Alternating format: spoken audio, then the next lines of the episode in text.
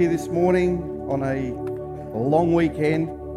It's fantastic to be at church day, and thank you Pastor Trevor for sharing communion. That is my father-in-law, if you were wondering, and I remember the day I met Velma. Not knowing, behold, the mother-in-law. It's been fantastic to Uh, have Pastor Trevor and Velma with us this morning and share in the service. And uh, I took their daughter, their best daughter. So I uh, just want to say it's really, really good to be in the house of God this morning. Who, who's liking the look of our uh, extensions out the front there? Looking good. Finally starting to come together. So that's exciting. Uh, it's great to have uh, Jansen back. Oh, he's just off the stage. Let's give him a hand. He's spent his holidays on mission, uh, being a doctor, a missionary doctor, which is fantastic. So is that your mum and dad here as well, Jansen? Yeah. Hey, welcome to Jansen's mum and dad. I forgot their names, but welcome to them as well. So uh, just, just a reminder, in, in August every year we take up our one priority giving. That's for people in our church who uh, call One Heart their home.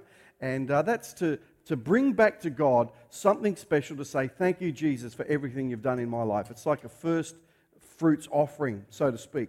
So um, uh, I'll just go, just do a little bit of an introduction to my message about that this morning. But uh, when um, Moses was in the wilderness, God instructed him to tell the people to bring an offering to build a place of worship. And so they did that. Exodus chapter thirty-five, you'll find those uh, scriptures and that whole story. But uh, one of the things that, that he was instructed was to... Uh, Let those with generous hearts present their gifts to the Lord to build this temple of God, this tabernacle, I should say, this place of worship. And uh, and and I want to just um, uh, put it to you: be generous with your attitude towards God, and um, God will honour you in your life. So just consider that if you're part of our church, what you can do uh, to build God's house, um, so that this can be a place of worship for other people, for the nations. So. Um, We don't want to just be limited to what we see and what we have today, but we want to be bigger and uh, stronger in those things. So um, I want to preach this morning part two of um, being free financially. So our theme for this year, if you're only visiting with us today, then uh, our theme for this year is freedom and being free. And one of the big things that I think uh, a lot of people uh, uh, associate with freedom is, is to have money, being financially free. Um, and that's just how we think. So something I've noticed among people, uh, Christians or not, is the desire to get rich. Have you ever talked about people, talked with people? It's this thing. Maybe it was only the school I went to where they did that. But uh, somewhere deep in our psyche, or in our psyche, what's the right word there? Don't worry, you're, you're like, don't ask us questions, it's too early. But somewhere deep within us, in our in our heart or soul, is this thought of, of being rich. Because the, that the fundamental part of it is, is if I'm rich, it's going to solve a lot of my problems. It's going to solve all my problems. Uh, having money will make me happy. That's the, that's the underlying basis of why we think this way. Um, uh, people will respect me. Maybe I'll have more friends if if, if I had money. Um, uh, it will take away all my worries, and it will give me security that I've been looking for. And all these things are, are, are what we associate with, with this thing. You know, either we just call it money, or if we call it rich, in in a financial sense. So does that make sense to you this morning? I want to show you something this morning. Uh, are we ready with the sound? Ready, set, go. What's it say? Is it the cure for malaria? Has the war ended? A prince wants to give us twenty million dollars. He just needs our social security numbers. We're gonna be rich! Yeah! Whoa! Horses for everyone! Who relates to that? I, I tallied up at one stage... Uh, all these different emails that I'd got about people who want to give me money And I, I, last, I gave up after I got about six million dollars worth of money that was coming my way that I didn't get. But uh, we've all heard of get-rich-quick schemes. And even though we, we have our suspicions, sometimes people still get involved in risky schemes.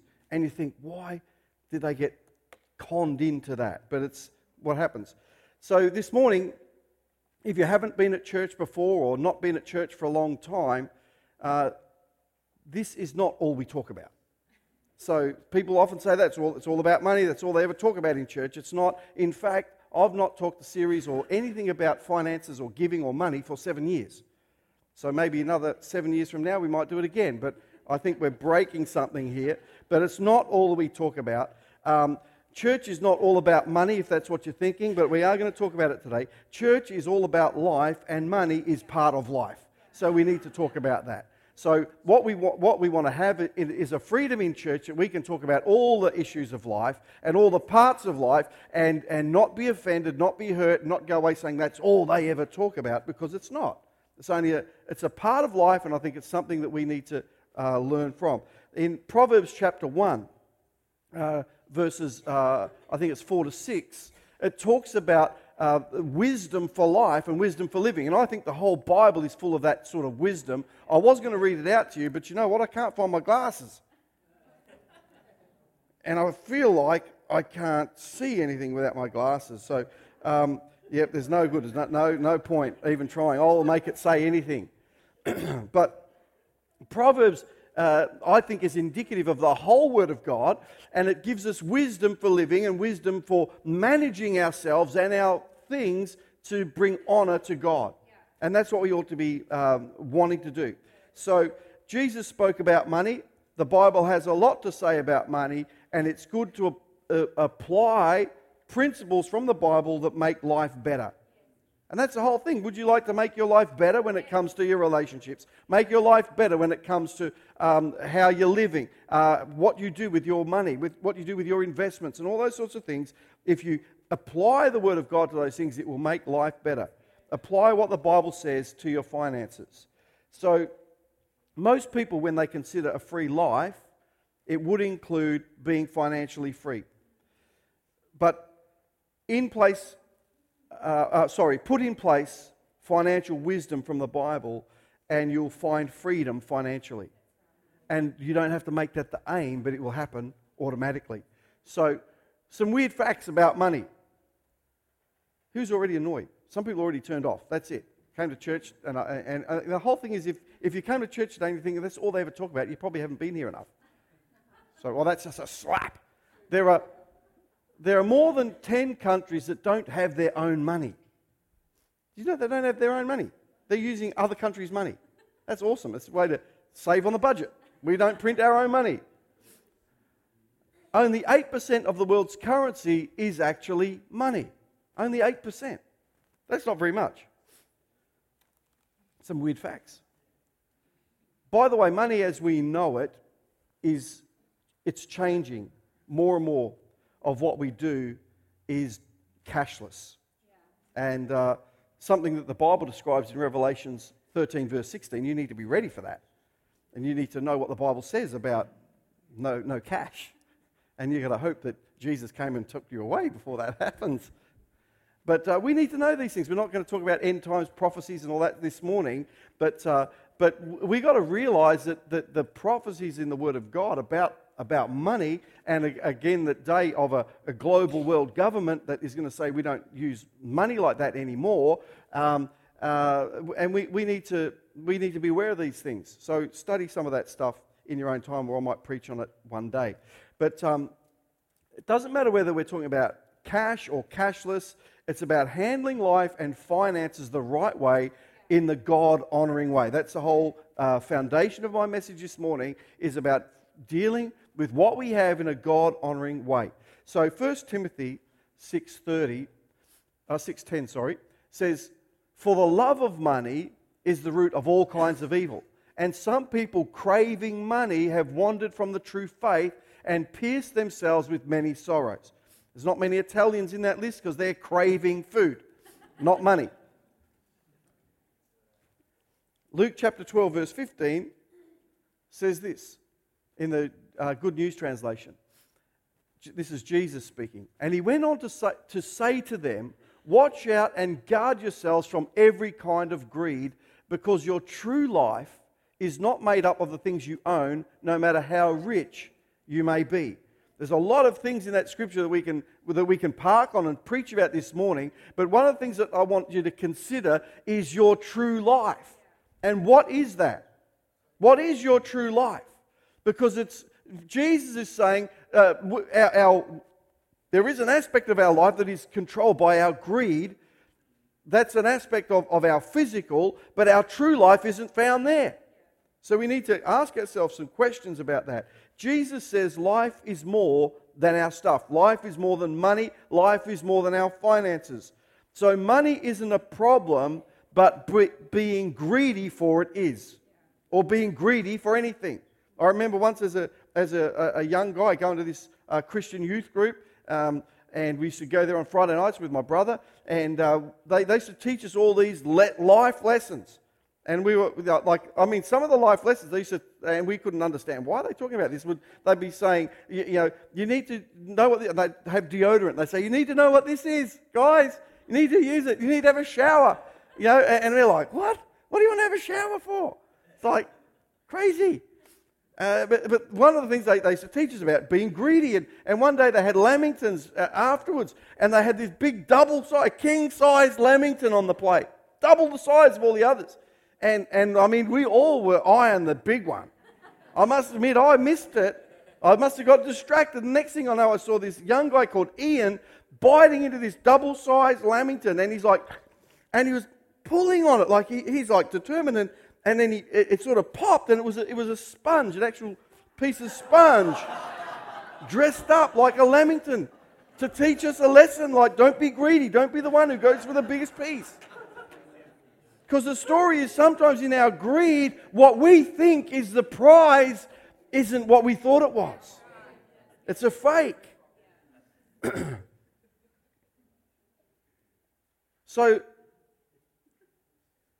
for the love of money, not the possession of money, is the root of all evil. You've got to remember that. It's the love of money, not the possession of money, is the root of all evil. So, the, the whole issue there is don't be preoccupied with money. Don't make that the fi- the final and, and, and most important thing in your decisions. So Proverbs thirteen seven, we're going through quite a few scriptures here today. Um, Some who are poor pretend to be rich. Others who are rich pretend to be poor. What's all that about?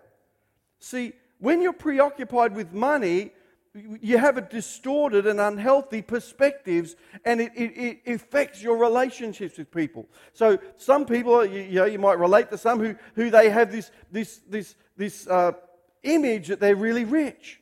They might have a lot of things on hire purchase, a whole lot of things that, that they actually have whopping big loans, but but we don't know that. We just see what they drive, what they wear, what they what they what they uh, talk about, but we don't know that all of that stuff is isn't real. But they're pretending to be rich. But actually, they've got nothing. They've got a, a big, huge debt. And it says, others who are rich pretend to be poor. Maybe they've got this thing thinking, if people know what I'm worth, then I'm going to have fake friends. Maybe that's the motivation. Maybe they think if people know that I'm rich, they're going to be always asking me for stuff. And so they have this thing, well, I'll, I'll just I'll just uh, have a uh, uh, uh, an image that, that is just ordinary.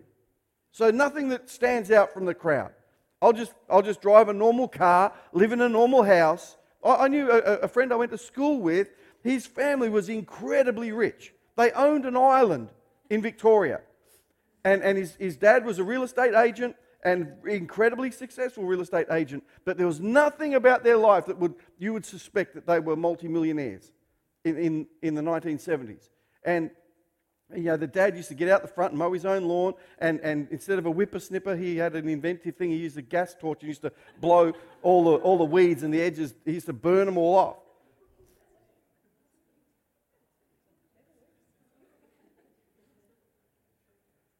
So if you're preoccupied with money, you can have either one of those extremes. Again, when we're preoccupied with one thing or another in life, it will lead us down to an extreme. And we don't want to live in extremes if we're going to be free, because when you're extreme anything, you're not free. And so we want to have a freedom in our life that brings a, a balance to everything, that we can say, I can I can roll along well because I'm free in every area. I'm not bumping along because I've got an extreme. So, um, oh, sorry, we'll just go back to that one. First Timothy six six says, godliness with contentment is ex- is itself great wealth. So godliness with contentment. Now, that doesn't talk about whether you're godliness and rich, or godliness and poor, or godliness in the middle. It means godliness with contentment. So whichever station of life you are in, it's having that inner peace, that inner security that comes from God, not what's in the bank. Is that making sense and helping you today? So there are two big money traps that we need to be aware of that take away our freedom. And they're just very, really, really practical. The first one is the debt trap. And many of us have felt the, the distress or the heavy pressure of debt when perhaps you didn't mean to, but you've got yourself into this place where you've got uh, an overwhelming debt. And debt can serve to disqualify us from serving God. You know what? God understands and knows the pressure debt can put on us. Debt can be discouraging when all that you're doing, all that you're working for, is just to pay off debt. It's like, you know, I can't get ahead, I've just got this debt, and, and I work and I work and I'm putting all my all my effort and energy into paying this debt, but it just doesn't seem to go away. See, debt is a pressure factor in many marriages. It's probably the most uh, argued issue in marriage is debt or money. And, and you know, any uh, marriage... Uh, courses and that that you do will always have a bit on money and how to manage your money, because it is a huge pressure factor in marriage. Debt can be managed to create wealth or mismanaged by greedy motives and become a snare. So debt is not a bad thing in itself. Debt can be used to actually increase wealth in the right way. You need to understand this. Don't honor debt to the point it disqualifies you serving God.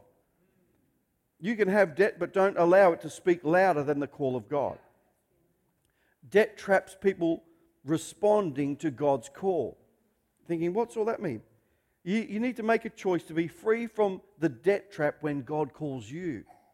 So you might be thinking, what's he talking about? It means like you might have, have, have just... You have a business, or you, you have have a, an enterprise, and or you, you buy a property, to, you buy a house to live in, and you think, you know what? I've suddenly you know got this huge debt, and and, and uh, you know one of the ways that I can help pay down that debt is is if I work as much as I can, and then that starts to impinge upon you know being at church, being in fellowship, and the things, because I can get paid more on on a, on a weekend. I can work all that time, and if you don't work Sunday, then you work Saturday, and then you're too tired to come to church on Sunday. And and if you know how much I've got to work because I've got such a big debt, what am I supposed to do to pay off the debt? And so we can cause we can cause ourselves to be retreating from the call and purpose of God, because we've got this this cloud of debt over our heads that is speaking louder than anything else in our life.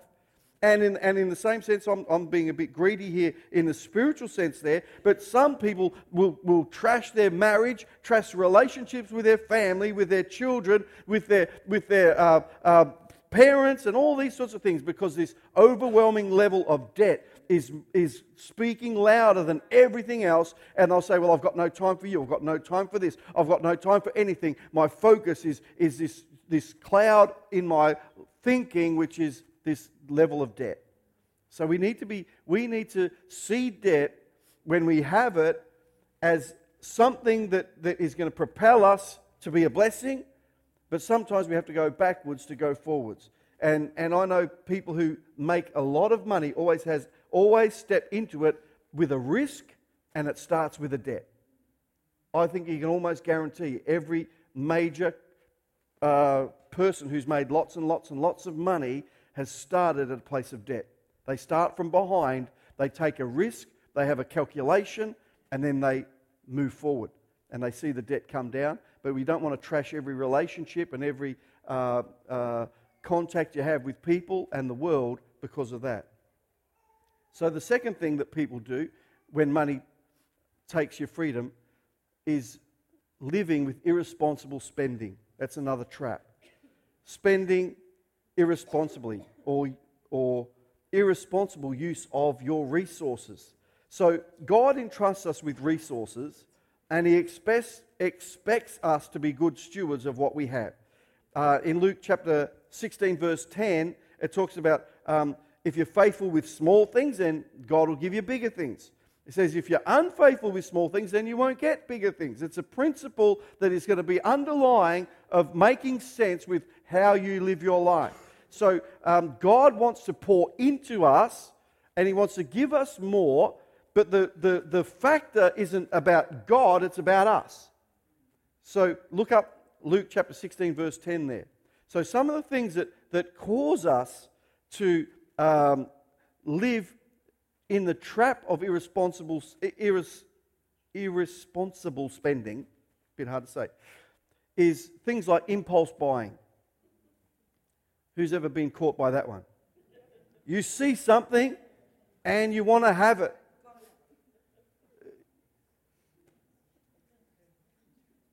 You haven't checked it out. You haven't checked out the quality or compared the prices. You just see something and you, you've got to have that. I, I know... There's things that I've seen that I've thought, I, I really want that, and I want it now, and I want that one. So guys, you go to the car dealer and you see that and you want it straight away. Girls, you see the shoes, the handbags, the pistols. So impulse buying is a big one that we need to we need to be in control of. And it's a spiritual discipline we have to develop in our life, that we don't we don't waste resources because we can't say no when the impulse strikes. And sometimes that when, when you live with that those impulse things is is you don't wake up in the morning thinking, I'm going to go down the street, I'm going to have an impulse buy today and spend all my money. You you don't you, it's because it's a weakness in your a breakdown in your strength, and and when you when you go anywhere you suddenly think, oh oh yeah I'll, I'll buy that. And, and, you know, salesmen love the impulse buyers. They love it. They make they make millions of dollars out of that, out of your expense.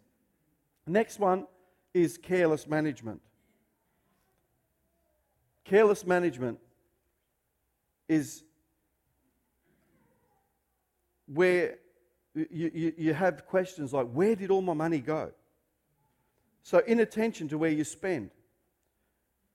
So you have it, so you spend it. In in the days when, when I first started work, we used to get a pay packet with, with money in a little envelope. And uh, and literally, sometimes, uh, the first few months, I saved a lot of money. Because I, I, I was like, wow, eighty dollars a week. It's like amazing. I'll never be able to spend eighty dollars in a week. And I, I, I would save it. I'd, I'd, I'd spend it. I'd, I'd use a little bit of money to... to buy my train ticket to go to work and do things like that, and I'd bank the rest. But then after a little while, I started to realise that I could see things and I've got money. And so I got to a stage where I, I would not have my full pay from the time I left work and got home, because I'd visit the gun shop. And I'd spend, I'd, I'd just spend it, just like, wow, I'll, okay, I'll, I'll buy that, and I'll buy that. We've got to be cautious of, of, of where our money's going. Careless management. Inattention, inattention to where you spend, it's having it so you spend it. You've got to develop a budget and keep a record of expenses. And I know you're all thinking, where's the fun in that? Some of you will be thinking, shutters up, no, not me, not going to live with a budget. But know where your money's going at least. So you're not asking the question, where did all the money go? Why, why have we got no money? So be selective with your spending. Ask yourself questions. Do I really need this? What's the best way, you know, to, to fulfill this or that need? So the, here's a, a really important thing. You can't go blaming God that He didn't answer your prayer for, for finance when you don't know where what you have has gone. So you can't go blaming God, saying, God, why don't you... Give me, why don't you give me more money? That's all I need. I've been praying for more money. And I've been learning about faith. I've been learning about, about your kingdom principles, all this sort of stuff. I need more money. You can't blame God that He didn't answer your prayer for finance when you don't know where what you have has been going. You need to write that down. So the spiritual principle there is God gives more to those who use well what they already have. That goes back again to Luke chapter sixteen, verse ten. So we've got to be responsible. If you've only got a little bit, be responsible with a little bit. If you've got a lot, still be responsible with that. So it's not about having a lot or a little, it's about being responsible. So the, the, another trap is neglect of your property, or yeah, neglect of your stuff. It says uh, in Proverbs, a little extra sleep, a little more slumber, a little folding of the hands to rest, then poverty will pounce on you like a bandit. Scarcity will attack you like an armed robber. So we've got to be diligent to our to our job. Some some people think they just woke up one day and they lost their job. No, it started because you you, you made a habit of being late. Uh, it started because you were sloppy with your approach. It started that, that, that you thought, well, it doesn't really matter if I don't get tasks done by the end of the time. And so so then one day you, you wake up and you go to church, you go to you go to work and they say, well, we don't have a job for you. It doesn't sneak up on you. It's because you've had a neglect of your property, so to speak. If you're too lazy to take care of your own property, your own job, your own business, your own car, your house, you impoverish yourself. It's like the person who never never services their car. I knew one guy never serviced his car. He used to brag, I never service my car, never change the oil, ne- never never do anything like that. And he, he had a machine. I used to use this little excavator, never did anything to that, never never changed it, the, never greased it, never did anything. Just drives it until, it until he kills it. And then with his car, it was a Nissan Patrol, diesel, beautiful car, but but because the oil never got changed, one day the, the, the piston rod popped a big hole through the side of the block. And the mechanics and all that at, at Nissan are saying, we've never seen this ever. Thinking, well, if you drive it for one hundred fifty thousand kilometres, never change the oil, anything can happen. So so he can't say, oh, well, you know, why why did God do that to me? No, you, you didn't. You weren't diligent with your stuff. And, that, and then it's a robber of your future. So you don't neglect your property. Be diligent to your job. Simple things. Get enough sleep. If you want to be good at your job, have enough sleep. Don't st- don't stay up all night playing chess with your neighbour, like many of you do.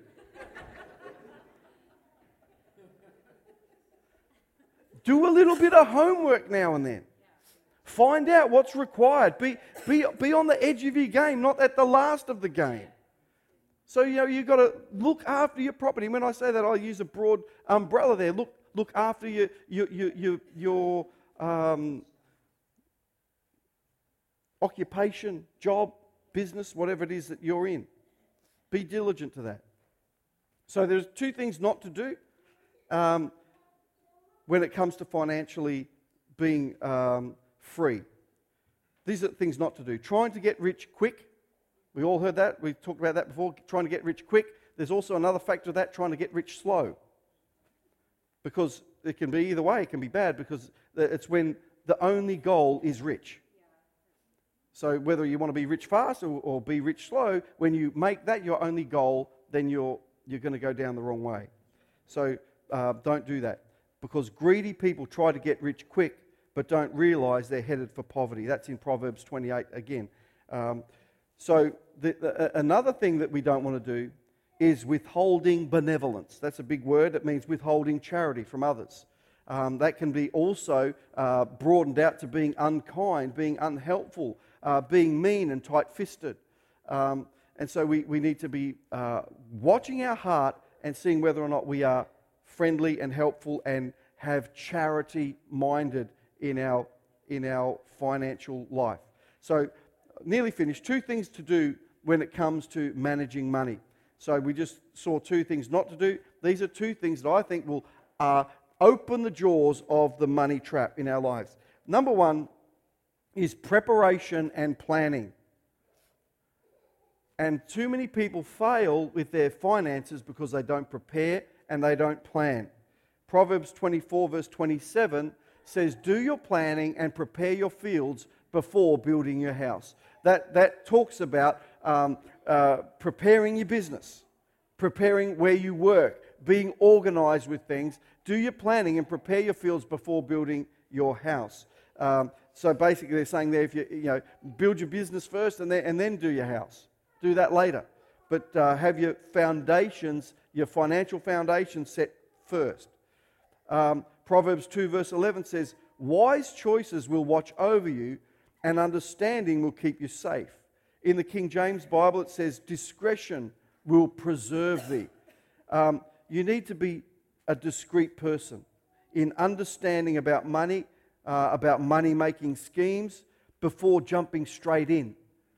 Because sometimes things are like that big lamington, they look really good, but it's actually not what you thought. So be wary of what looks like quick and easy ways to get rich. Do your preparation. Ask the right people. Get advice. Um, include a spiritual mentor in your business. In your business. I mean, you don't need to be a business person. I mean, in your personal business. In your life decisions. Have a, have a spiritual mentor. And get their opinion sometimes about things. Now, I'm saying, you know, I don't. I personally don't like it when people come to me and they want me to give them answers. And they're saying, well, well, the pastor just got this, you know, thing, this decision to make, and, and I'm not really sure, and, and I was hoping you'd, you'd tell me. You know what, I'm not really good at that. But but what we can say is, what does the Word of God say?